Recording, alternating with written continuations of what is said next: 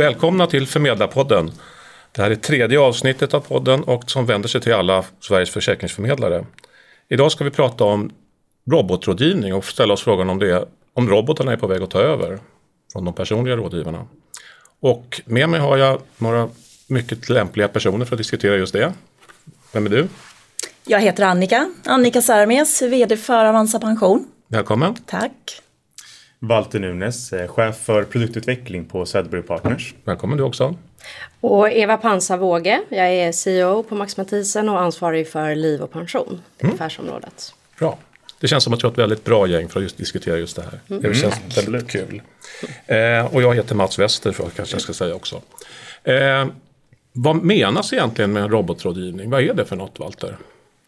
Ja, alltså som jag ser det så är robotrådgivning egentligen det, finns flera nivåer av robotrådgivning där den, den extrema nivån är där du gör allting själv och får hjälp av en maskin. Lite grann som att du kan räkna ut ett tal med en miniräknare.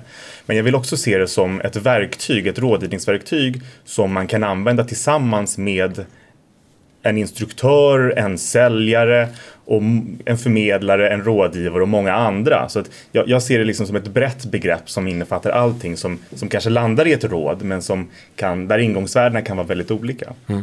Annika, vad tycker du?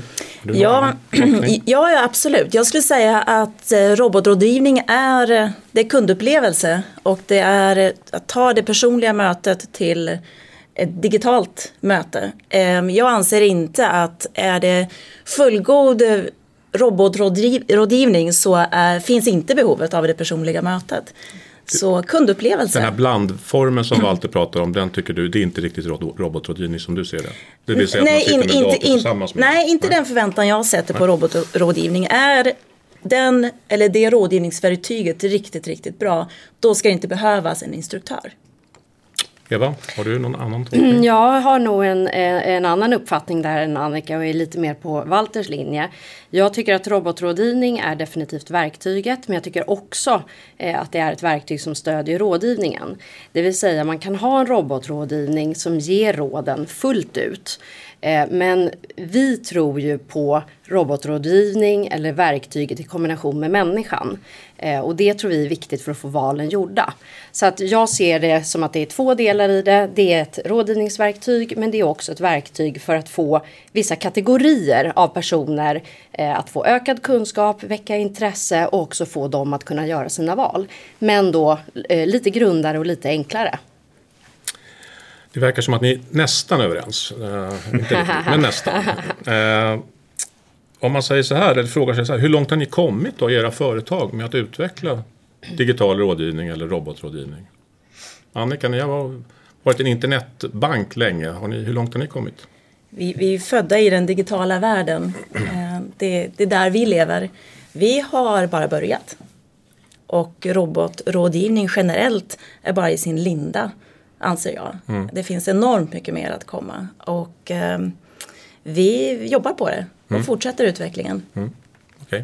och ni på Söderberg, har ni? Vi har kommit långt. Vi har ju lanserat vårt digitala verktyg i-råd för snart två år sedan ehm, med ehm, mycket bra respons och vi har utvecklat vidare det verktyget och kommer egentligen använda det som en, en plattform för all vår rådgivning eh, framöver. Så vi jobbar just nu med raketfart med att få in alla olika rådgivningsfrågor i den här plattformen så att det ska kunna bli ett, ett liksom generiskt stöd för, eh, för alla typer av rådgivningsfrågor som våra men kunder i, har. Men i-råd, det är ingenting som kunden själv ensam sitter med eller?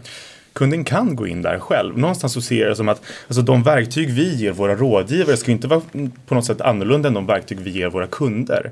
Så att våra kunder kan göra allt själva. Men de har också möjlighet att få stöd, att få hjälp, att få det som rådgivarna egentligen är bäst på. Det är att ge trygghet, och att de har en enorm kompetens och kunskap om vad kunderna faktiskt behöver. Och det är det här, liksom kombinationen av tryggheten och kompetensen som rådgivarna bidrar med tillsammans med verktyget. Det är det som till slut förlöser kunden i att faktiskt genomföra valen och inte fastna i att nej men jag har fyra miljoner på mitt pensionskonto och jag vågar inte göra någonting. Jag vågar inte investera i aktier för att det känns läskigt, det kan gå ner och så vidare. Att, att, man, att man får bort den här spärren. Det är det som våra mm rådgivare bidrar med. Hur mycket används det här i-råd idag? Eh, vi har egentligen börjat eh, att titta på så att säga, de, de, vad ska man kalla det, de individer som hittills inte har eh, haft rådgivning för att vi börjat med de enklare rådgivningsfrågorna i, i plattformen. Och vi har väl cirka 300 kundföretag som anslutit sig till, i dagsläget till, till tjänsten. Och eftersom vi har den här leveransmodellen där vi så att säga bjuder in till gruppmöten, har den här typen av personlig service inbakad i produkten så är ju så att säga användningen av den väldigt, väldigt hög. Vi ligger inte som ett vanligt digitalt verktyg på kanske mellan 5 och 10 procent utan vi går upp mot 80-90 procent i användningsgrad på våra verktyg. Att de anställda då gör någonting in i... Ja, de okay. går in, de, de, de, de, tar faktiskt del av råden. Det blir inte en fönsterprodukt som vi bara lägger upp på ett intranät och sen så hittar ingen dit. Mm. Är det inte så att rådgivarna också följer samma verktyg som, som kunden följer? Visst är det så? kommer vara så på sikt. I dagsläget har vi inte kommit så långt för att verktyget är inte så pass komplext ännu. Utan de svårare rådgivningsfrågorna de kan vi inte hantera i verktyget än. Men målsättningen är att vi ska få in alla rådgivningsfrågor i verktyget, det stämmer. Mm. Då behövs ju inte rådgivaren längre. Verktyget kommer aldrig kunna bidra med den trygghet, kompetens och kunskap som rådgivaren har. Vi kan väl vänta lite ja. med det. Vi kan ja. först liksom bena ut och sätta kartan. Jag blir sugen på att gå in där. Hur långt, men, Max, hur långt har Max kommit? Då, vi, vi, har kommit långt. Eh, det är faktiskt så att vi släppte vår eh, första robotrådgivningstjänst som hette RTA, Rådgivning till alla, för fem år sedan. Eh, den har varit öppen hela tiden. Vi har haft ungefär 10 000 eh, individer i den. Eh, jättebra tjänst som har lämnat sofistikerade fina fondportföljråd. Eh, men på 10 000 individer och nästan fem år så har vi 70 individuella val gjorda där inte våra rådgivare har varit en del i liksom, beslutsprocessen för kunden. Utan det är 70 val där man själv har letat upp informationen, gått in och gjort sina val. Vilket innebär... Alla de andra 9930 är tillsammans ja. med en rådgivare eller? Eller nej, då, då nej, har man inte gjort något? Nej, alltså vissa, okay. har, vissa mm. har gjort något men de flesta har inte gjort någonting alls. Men verktyget har funnits där, verktyget har legat ute hos då de här kundföretagen som har anslutit sig. Så att det vi ser nu, det vi vidareutvecklar, det är ju från att man säger bara tillsätta ett verktyg, sofistikerat, jättebra, men ganska komplext. Alltså du behöver gå igenom då som individ otroligt många steg för att komma fram till vad är egentligen det jag bör göra. Och det här tror vi är eh, kanske det största problemet med de här robotverktygen. Att man ställer väldigt höga förväntningar på användaren. Och det är ju trots allt så att det här anses som både svårt och ganska tråkigt för många. Och här är ju frågan liksom, hur ska vi då väcka intresse? Hur ska vi öka kunskapen? Så att vi släpper nu vår Advice for Life som är eh, vår robotrådgivning 2.0 kan man säga. Där vi ju har jobbat jättemycket med peers jättemycket med att förenkla så att det ska vara enkelt för individen. Det ska vara kul att se hur andra i min liknande situation har gjort sina val.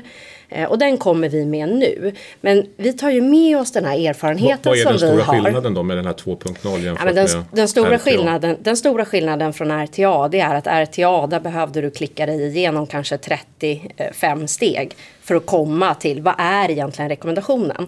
Vi tror att man tappar individerna på vägen. Så att vi tror att till breddmarknaden, ganska grund, enkel jämförelse med hur andra har gjort sina val. Eh, men också att man väcker intresse för det här, att man ökar kunskapen. Korta filmer, meddelanden via app appar, förinspelade meddelanden på telefon. Men se till att det här är viktigt för din arbetsgivare att du gör dina val. Så att vi har förenklat tjänsten ganska mycket så att vi inte tappar individerna när de väl är inne. Och sen jobbar vi jättemycket med att se till att individerna faktiskt kommer in i tjänsten. Så att genomförande stöd i alla de här leden men också se till att är det så att det inte är fler än 50% som använder verktyget då behöver man inte betala någonting som kund. Så att det finns ett genomförande stöd. Det finns... Användargaranti. Ja. Mm. Mm. Annika, det verkar som om Söderberg och Max tycker att det här med robotrådgivning ändå det krävs lite människor på något vis i, i någon varierad utsträckning ändå inblandade. Håller du med om det? Nej, det, det, håller jag inte med om. Ehm, självklart så är det beroende av kvaliteten på just det verktyget vi pratar om. Men som både Eva och Walter är inne på så utvecklar nu även förmedlarbranschen verktyg som gör det ännu enklare, ännu mer tillgängligt, ännu mer begripligt för spararen. Och då anser inte jag att det personliga mötet behövs just för den typ av rådgivning. Kan hända att det personliga mötet behövs för andra frågor. Och det blir intressant att höra vad de frågorna i så fall handlar om. Jag tror absolut att robotrådgivning tar över det personliga rådgivningsmötet. Har ni sett några liksom, problem med att få individer att göra någonting själv? För det ser ju vi när vi, tittar på aktiviteten hos våra Absolut. kunder. När det gäller till exempel fondval så är inte Ja. aktiviteten speciellt stor. Vi har ju exakt samma erfarenhet som, som Max har. Vi har ju på vissa kundföretag just liksom testat modellen Mm. bara. Men skicka ut länken, kör lite nyhetsbrev och så vidare. 5-10% går in på sin höjd. Och det här är ändå de individer, som, de som går in, det är de som ändå hade hittat liksom vägen ändå. Och det är ju den andra, det är de andra 90-95 procenten som du vill nå, de som faktiskt behöver hjälpen. Och det gör du inte genom att bara liksom kasta ut dem i, i havet och hoppas på att de hittar hem. Och det ser vi ju på alla rådgivningsverktyg ska jag säga, som är där ute. Att det är väldigt låg användargrad på dem. Och det är för att det här är svåra frågor. Vi ser det på PTKs rådgivningstjänst, vi ser det på andra verktyg eh, av de som inte är här idag. Så att återigen, det behöver inte vara det personliga mötet. Men jag tror ett genomförande stöd, om det så är en chatt, om det är en kundtjänst du kan ringa till där någon eh, går in, hjälper till, loggar in på om det är Collectum och gör valet, man bara verifierar med BankID i andra ändan. Men på något sätt så behövs människan i samspel med maskinen. Det är liksom vår övertygelse. Vi har ju erfarenhet av de här fem åren där vi tycker vi har jobbat en del med kommunikation men vi har inte haft genomförandestödet. Den tror vi är avgörande för att valen ska bli gjorda. Och Det är ju så att det är väldigt lätt för företag och för HR-avdelningen sätta en bock. Nu har vi gjort något för alla. Men om det är så att du betalar för en tjänst för alla men det är 5-10% som använder tjänsten. Vad har man då egentligen åstadkommit? Mm. Hjälp och stöd till en sparare tror jag absolut är enormt nödvändigt för att du ska uppnå ett, ett fint sparande och en god avkastning. Ehm, och verktyget är ju frågan, är det till för, vi pratar ju här, är, ska individen gå in där? Är det just ett verktyg för att göra ett val? Eller är det snarare ett verktyg för att skapa ett engagemang kring din pension? Ett verktyg där du kan se vad du får i pension, att du kan se vad din insättning är för, från din arbetsgivare. Frågan är då om Försöker vi skapa någonting som marknaden inte är redo för med robotrådgivning? Eh, är det så att vi istället ska satsa på riktigt, riktigt bra entrélösningar? Så om du inte gör något val så har du ett lågt pris, en bra allokering och en god avkastning. Sen finns det ett beslutsstöd i form av robotrådgivning för dig som ändå vill och har ett intresse av att göra något val. Men här- alltså, här är det väldigt viktigt att liksom hålla isär lite olika frågor. Där vi oftast landar i att det är liksom placeringsrådgivning som är det viktigaste. Men vi glömmer hela försäkringsbiten som är det liksom som, kan, som kan hända imorgon. Ja, Ja, men jag kan bli överkörd på vägen till jobbet nu. Ja. Och, och vad händer då om jag inte gjort rätt? Om jag inte kryssat i rätt ruta på en, på en collectorblankett eller vad det nu är jag ska fylla i. Och den, de frågorna är ju så pass mycket så att säga, mer personliga, mer känsliga. Det vill man diskutera med någon. Man vill inte ha liksom ett, dumt svar från en robot som säger så ah, okej, du ska teckna en miljon i livförsäkring. Jaha, varför det? Alltså, det Hur, hur vet vi det? Vi har testat. Vi har också testat det och jag tror också med de här moderna familjerna som är nu med mina barn och dina barn och alla möjliga konstellationer så är det också så att det är mer komplext att fatta de här besluten. Så att jag tror att robot för vissa typer av val, perfekt. Men det kommer inte ta över det personliga mötet kring som, som Walter också säger, de här olika riskdelarna. Utan att det bör finnas någon form av rådgivningsväxel. Du har en för komplex situation för det här och det här och det här. Ehm, det, det tror Precis. vi. Och det Eller är du- vår du utgångspunkt. Att du i alla fall har möjlighet att liksom, jag har fått det här rådet, jag, Ja. jag får det förklarat för mig. Jag vill att en människa förklarar för mig vad Ja. som händer när jag går bort. Just det. är en ganska viktig fråga som Håller handlar med. om liksom en, den mänskliga naturen, att man vill diskutera de stora liksom, livsavgörande frågorna med, Nu måste vi släppa in Annika här. Tack. Ehm, mm. Det är vi som står här och säger att det är komplext. Jag vill utmana den tanken. Hur komplext är det egentligen? Jag eh, har en ekonomisk situation, jag är gift eller jag är ogift. Vad händer om jag går bort? Behöver jag verkligen resonera kring det med någon? Eller kan jag få ett verktyg som hjälper mig att visa vad händer om jag går bort? Vad händer om jag skiljer mig? Vad händer om jag gifter mig? Vad händer om jag får barn? Jag tror att du kan Nej, få... så komplext är det nog inte. Så många livssituationer kan du inte utsättas för. Jag tror faktiskt att det är vi som säger att det är komplext. Jag tror absolut det finns alla möjligheter för oss att göra det betydligt enklare Självklart för kund att Självklart, fatta men, de men, besluten. men problemet är ju på andra sidan. Så att du har, du har liksom ingångsvärdet är ju frågeställningen och utgångsvärdet är hur täcker du upp det här behovet? Och där finns det ju oändligt många lösningar. Där vissa lösningar passar bättre för vissa och andra lösningar passar bättre för andra. Vilken nivå ska jag lägga mig på? Ska jag liksom försäkra upp hela huset? Ska jag försäkra upp halva huset? Det beror ju liksom på Ja. så många olika faktorer och också tycke och smak. Men varför är det så att, att när vi ska köpa en platt-tv så ägnar vi mer tid åt det än när vi ska göra vårt pensionsval? Jo, men alltså man kan ju dela upp de här valen i liksom fyra rutor. Det ena är roligt kanske. Ja men det är roligt och det är lätt, det är roligt, det är svårt, det är tråkigt och det är lätt och det är tråkigt och det är svårt. Tyvärr är det ju så att våra frågor som vi står här och diskuterar idag, även om vi tycker det är märkligt som jobbar med det och brinner för det här, så hamnar det i rutan att det är svårt och det är tråkigt. Vilket gör att även om du har alla verktygen som kan, om du har så här blir det så och så vidare, som, som kan stödja det här, så är det ändå så att få individerna att gå in, sätta sig in i det så pass mycket så att de känner att de gör rätt val och sen får de att göra valet. Det tror vi är svårt. Och då tror jag att det är vi som har gjort det tråkigt och svårt. Vad är det som gör att det är roligt och lätt att köpa en TV? Det finns de bästa verktygen. Det finns där du, där du är. Du kan göra det via mobilen. Det finns de bästa förutsättningar för att göra de valen. Jag är helt övertygad om att vill vi så kan vi göra rådgivningen, både placeringsrådgivning och försäkringsrådgivning, både enklare och roligare för kund digitalt. Det kommer vi kunna göra men vi kommer inte få in individerna där. Alltså, titta på Nej, USA. det är rätt. Det har funnits robotrådgivare där i snart tio år och de är så här små. Och de, det, är, det är super, super, super dyrt för dem att få in nya kunder för att människor är passiva. Och det här är inte en svåra fråga, utan det är så här, du har lite pengar över, vill du investera dem? Det, är- det, är, liksom, det, det, är, det är typ den enklaste av rådgivningsfrågor som du kan ställa dig inför. Och de har gjort jättefina verktyg, jag har varit inne i många av dem. Och det är grafer och det visas och det är, liksom, är billigt och alltihopa.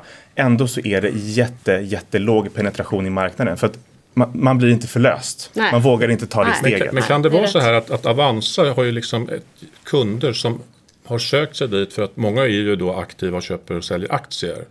Att det är de här som Mm. Är och de intresserade. Men Ja. kanske inte de upplever hittar den här en- passiviteten på samma sätt som ni upplever. Kan det vara så Annika? Nu kan jag slå hål på en vald sanning här för att Era självklart kunder handlar inte någonting alls eller? Jag kan inte säga nej på den, men om vi pratar om hela Avanza så pratar vi om allt sparande, allt från aktier till fonder till eh, pension. Och eh, även våra kunder skiljer sig åt. Självklart, i och med att vi har de bästa förutsättningarna för aktiesparande så har vi ju de kunderna som har hittat till oss. Men tittar vi på pensionssidan och 40% av kapitalet på Avanza ligger i försäkringsprodukter. Kapitalförsäkringar, självklart har du en kapitalförsäkring för att du är intresserad av placering.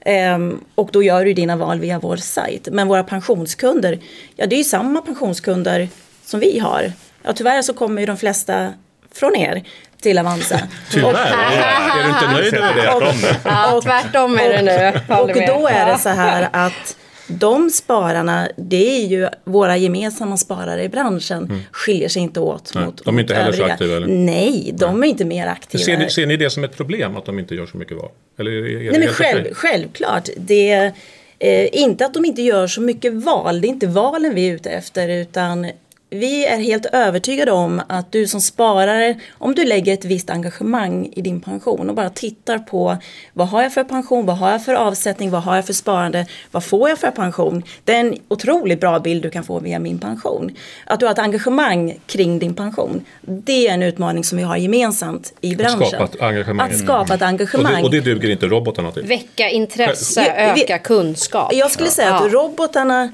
är ju en hjälp på vägen. Robotrådgivningen gör det ju tillgängligt för dig som sparare. Du har det via din mobil, du har det via, via webben, vad du nu föredrar. Och att det är tillgängligt, det gör det begripligt, det skapar också ett engagemang. Så jag tror definitivt att det är medvind för engagemanget. Men kan man säga att det går en liten här skiljelinje här? På Söderberg och Max tror man att människan det behövs ett stöd för att man ska sätta igång med robotarna. Medan ni tror ännu mer på att roboten också kan liksom skapa engagemanget. Någon liten skillnad tycker Det, ni? det, är, stor, Ja, det är en det är stor skillnad. väsentlig skillnad. Ja, Eh, gemensamma nämnaren är att vi, vi alla jobbar med och för robotrådgivning. Absolut, så är det. Oh, ja. Om man ställer frågan så här, alltså, det har ju, som du säger Walter, så har ju det funnits robotrådgivning ja, på andra marknader och det har ju Mm. även funnits i Sverige i någon, eh, liksom, kanske inte så utvecklad form i ganska, ett, ett antal år. Mm. Ska robotrådgivning omfatta samma, av samma regelverk när det gäller till exempel dokumentationskrav och så som personlig rådgivning? Självklart, och liksom inte ens till och med lite mer. För att du har en enorm risk för serieskador om du gör fel. Så att, alltså att, Serieskador, då menar du att det blir fel för många? För att det blir fel för programmerat. många. Fel. Så, så att det måste ställas enormt höga krav på att utveckla robotrådgivning. Ehm, och så att absolut minst, minst samma regelverk. Minst samma regelverk. Eh, säger Eva, du nickar, du håller Ja, med jag, alltså jag håller med. Eh, De här sy- systematiska felen är man ju självklart eh, rädd för. Däremot så tror ju jag på att återigen förenkla robotrådgivningen. Eh, Och att kanske, vi har, och skälet till att jag säger det är för att vi har ju provat den här komplexa modellen med många klick för att nå framåt. Och det är klart att gör man det då behövs det ännu mer compliance, ännu mer dokumentation. Om du begränsar det lite mer till de viktiga valen, alltså efterlevande skydd och placeringsdelarna, så kan även dokumentationen självklart vara avgränsad. Så att det beror lite grann på hur man skapar verktyget, så är det. Men inte principiellt, handlar rådgivning om samma sak så ska det vara samma krav? Ja. Absolut. Absolut, Ja. självklart handlar rådgivningen om samma sak och som jag anser här så ersätter robotrådgivningen i mångt och mycket det personliga mötet. Självklart så är det då samma typ av regelverk som omfattas. Sen är det som så att robotrådgivning eh, Pratar vi Avanza, vi jobbar inte med rådgivning, vi jobbar med en allokeringstjänst och tar fram fler allokeringstjänster. Det kommer finnas, som Eva nämner också här, olika varianter på rådgivningsverktyg eh, eller allokeringsverktyg. Men är det rådgivning så självklart så är det samma dokumentation som Men ni, gäller. men ni tycker att den ro- robotrådgivning ni har nu med den här, eh, vad heter det, fondsimulatorn eller portfölj? Portföljväljaren är inte ett rådgivningsverktig. Okej, Eh, håller rå- ni med om det? Portföljgeneratorn är en Och här, allokeringstjänst. och här tycker jag det måste bli mycket, mycket tydligare från lagstiftarens håll. Alltså vad är, lämnar man ett portföljförslag Då har man Alltså, gett ett då, råd. Då har man gett ett råd. Ja. Så jag, jag som kund hade uppfattat det som ett råd och någonstans, som jag läser lagstiftningen i alla fall, så är det kundens uppfattning som styr, inte vad ni tycker. Så att någonstans tycker kunden att han har fått ett råd, så är det en rådgivning och då bör man omfattas av samma krav. I det är inte dagsläget, Den tycker jag också är väldigt viktig. Vad som är rådgivning? Vår, vår portföljgenerator och om det är rådgivning eller inte är inte något vi tycker. Utan det är något som eh, Finansinspektionen och vi går under samma regelverk som alla andra har bedömt att det inte är rådgivning utan det är en allokeringstjänst. Och vi ger inte ett råd och våra kunder uppfattar inte heller att det är ett råd. Men kan man tänka sig att en person då, nu blir det kanske lite invecklat, men en person skulle också kunna tillhandahålla en allokeringstjänst och därmed inte behöva... Alltså Nej, det. Stå, stå enligt- under, ja, Ja, precis enligt under en samma tillsyn. resonemang och det verkar Under- helt ja. eh, liksom, Ja, vi ska inte fördjupa oss i det. Vi- Vi har lite olika åsikter och Nej, men det- Finansinspektionen det- kanske jag tycker tycker det- att det gör den här bedömningen så... Vi, vi kommer se mer av det framöver nämligen. Eh, Den här frågan är, tror inte jag att det sista ordet sagt i. Nej, absolut inte. Och nya tjänster kommer fram hela tiden. Ja, Nya tjänster prövas. Ja. Är det här ett rådgivningsverktyg eller är det Ja. ett stöd och hjälp för att komma fram till ett beslut? Det fortsätter, så vi får se. Vi får se. Ja. Vad ska det kosta då med robotrådgivning? Oj. Och hur ska kunden betala? Ska det vara gratis eller ska man betala i- inbakat i avgifterna eller hur? Jag tror ingen av oss har svaret på den frågan utan egentligen så ska man ju låta kunden bestämma. Alltså vad vill kunden betala? Vad tycker man att det är värt? Och det kommer förändras över tiden. Det kommer förändras av vilken situation man har. Det kommer förändras av vilket behov av råd man behöver. Jag, jag hoppas på en framtid där vi har så många, lika många betalningsmodeller som vi har kunder i princip. Nej, men just, just för att man ska hitta den betalningsmodell man, man själv tycker är bra. Och de som är dåliga kommer ju slås ut av marknaden. Okej, andra? ja, jag tycker så här att eh, vi pratar robotrådgivning, det är en del i digitalisering. Ehm, det är en del i att ta rådgivningsmötet till ett verktyg. Det är en del i att skapa kostnadseffektivitet för företag som erbjuder rådgivning. Och det anser jag att spararen i slutändan ska få ta del av. Den kostnadseffektiviteten som ett rådgivningsföretag skapar via en digital tjänst. Därför så bör priset för en sådan rådgivning, om det överhuvudtaget ska vara ett pris, vara väldigt tydligt och betydligt lägre än vad rådgivning kostar idag. Jag håller också med om att priset bör vara eh, absolut lägre. Sen får man ju dock aldrig glömma att det finns ju mycket business intelligence i de här. Det är mycket analys som föder den här robotrådgivningen som gör att det kan komma sofistikerade råd ur den här robotrådgivningstjänsten.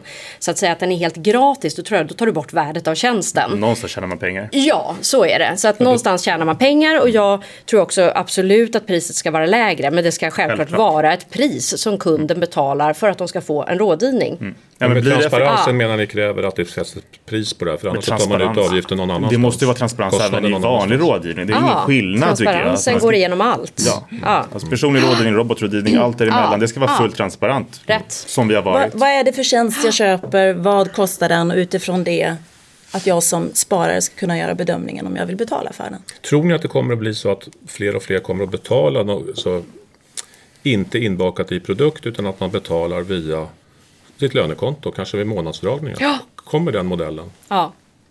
Ja, säger Eva. Ja. Alltid nickar, det, Ja, det hörs ja inte i det, kommer, det kommer komma den modellen också. Ja, och det, det är ju så. Det pågår en diskussion där ute om vem betalar för vad. Eh, där den här, om man säger gamla modellen, där det är all inclusive, så är det ju även så att individerna betalar för företagets rådgivning. Så visst är det så att man kommer att betala inom premieramen, utan premieramen i kronor eller i procent eller att man swishar eh, för att få fortsätta och behålla vår advice for life när man till exempel har slutat på det företaget som tidigare har finansierat den tjänsten. Så att det kommer finnas, som, som Walter också var inne på, det kommer finnas många olika betalningssätt eh, framöver och det kommer bli mer transparent. Så är det. Ja, men tittar, tittar vi på robotrådgivning i USA så har de redan där hur många olika sätt som helst. Det finns arvoder, det finns fasta kostnader, Ja. det finns i produkter, det finns liksom alltihopa och där du kan ha en stegring och betala för mer tjänster och så vidare. Så att, Ja, en utmaning i att det finns olika modeller. Ehm, Jag tror absolut att det är en fördel att ha en, en, en viss mängd av olika modeller att faktiskt betala för den rådgivning du får. Eh, jag ser också en stor risk i det för eh, ju fler modeller, ju fler olika parametrar du ska ta hänsyn till som sparare desto svårare att faktiskt få en, ett begrepp om vilken är den totala kostnaden som du har i ditt sparande.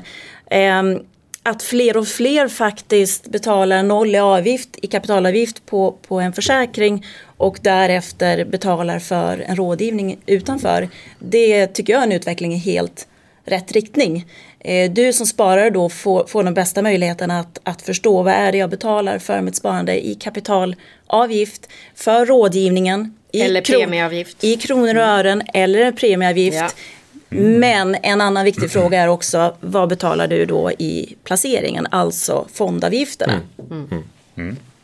verkar vara ganska överens om, om att det kommer ändå bli. Sen är du lite tveksam till att det är bra för kunden att det blir allt för mycket avgiftsmodeller. Men att det, kommer att vara, finnas, dyka upp nya ja, avgiftsmodeller. det ställer ett krav på oss som leverantörer att vara väldigt tydliga Mm. med vilka avgifterna är och hjälpa kunden att förstå avgiften. Där är det en enorm utmaning med en procentuell avgift på exempelvis 1% för en rådgivningstjänst. Vad innebär det på mitt sparande över tid? Det tror jag är väldigt svårt för gemene man att uppfatta. Så antingen ett fast pris eller direkt översätta den till vad betalar jag av mitt sparande över tid om jag har en sån avgift. En Om vi- procent i, i, för jag ska förlåt, besvara den, för en procent på premien är ju inte eh, självklart så svårt att förstå. Däremot en procent på kapitalet, det är ju någonting annat för gemene man. Absolut. Om vi försöker återgå till det som var utgångspunkten och försöker summera lite grann så tar robotarna över. Vad säger du Annika? Och hur lång tid kommer det att ta tror du i så fall? Eh, ja, om robotarna tar över, ja de... Robotrådgivningen kommer att göra att vi utvecklas. Att vi behöver göra mer skarpa strategiska val. Vad tror vi på? Tror vi på det personliga mötet? Då behöver vi vara tydliga med varför, vad tillför det personliga mötet till den här robotrådgivningen? Så att robotrådgivningen tar över Eh, Det är en utveckling som jag gärna ser att vi ser till att snabbar på. Du vill att robotarna ska ta Eh, över? Ta över, det kompletterar, det skapar kundnytta och engagemang. Walter, vad tycker du eller vad tror du? Alltså jag ser det lite grann som att liksom, om om man ställer sig frågan, tog miniräknaren över matematiken? Den gjorde den mycket bättre, den gjorde det snabbare, den gjorde det mer tillgänglig. Mm. På samma sätt så kommer robotrådgivning att tillföra liksom, den enorma grupp människor idag som står utanför rådgivningsmarknaden men som har allt ansvar för hur de ska leva när de blir gamla. Mm. Och eh, om det händer någonting i deras liv. De har allt fullt ansvar, de har ingen möjlighet till hjälp. De kommer vi kunna hjälpa med hjälp av robotrådgivning. Ja. Och Eva? Ja, eh, det är stora grupper som idag inte får någon rådgivning alls. För de grupperna så är det fantastiskt bra att vi utvecklar de här robottjänsterna. Eh, och det, det, det är ett måste. Digitaliseringen är här, det går snabbare eh, och jag tror att robotarna kommer vara ett komplement till människan för vissa kategorier av kunder och det kommer vara en egen tjänst för andra kunder. Men helt klart är att liksom robotarna är här för att utvecklas, för att pressa pris, för att öka kunskap tycker jag eh, och för att väcka intresse. Och det är viktigt. Tack. Och jag ska bara säga att det, det är också en kostnadseffektivitet. Återigen, det skapar en kostnadseffektivitet ja, i mm. branschen. Mm, en bransch som är pressad utifrån reg regulativa krav, utifrån utmanare, utifrån mer engagerade kunder. Det här är en utveckling i rätt riktning mm. för kundnytta. Tack eh, Eva, tack Annika och tack Walter. Och tack till er som har lyssnat på Förmedlarpodden som görs av Länsförsäkringar. Och vi kommer snart tillbaka med flera avsnitt. Tack ska ni ha. Tack. Tack, tack, tack. Tack så mycket.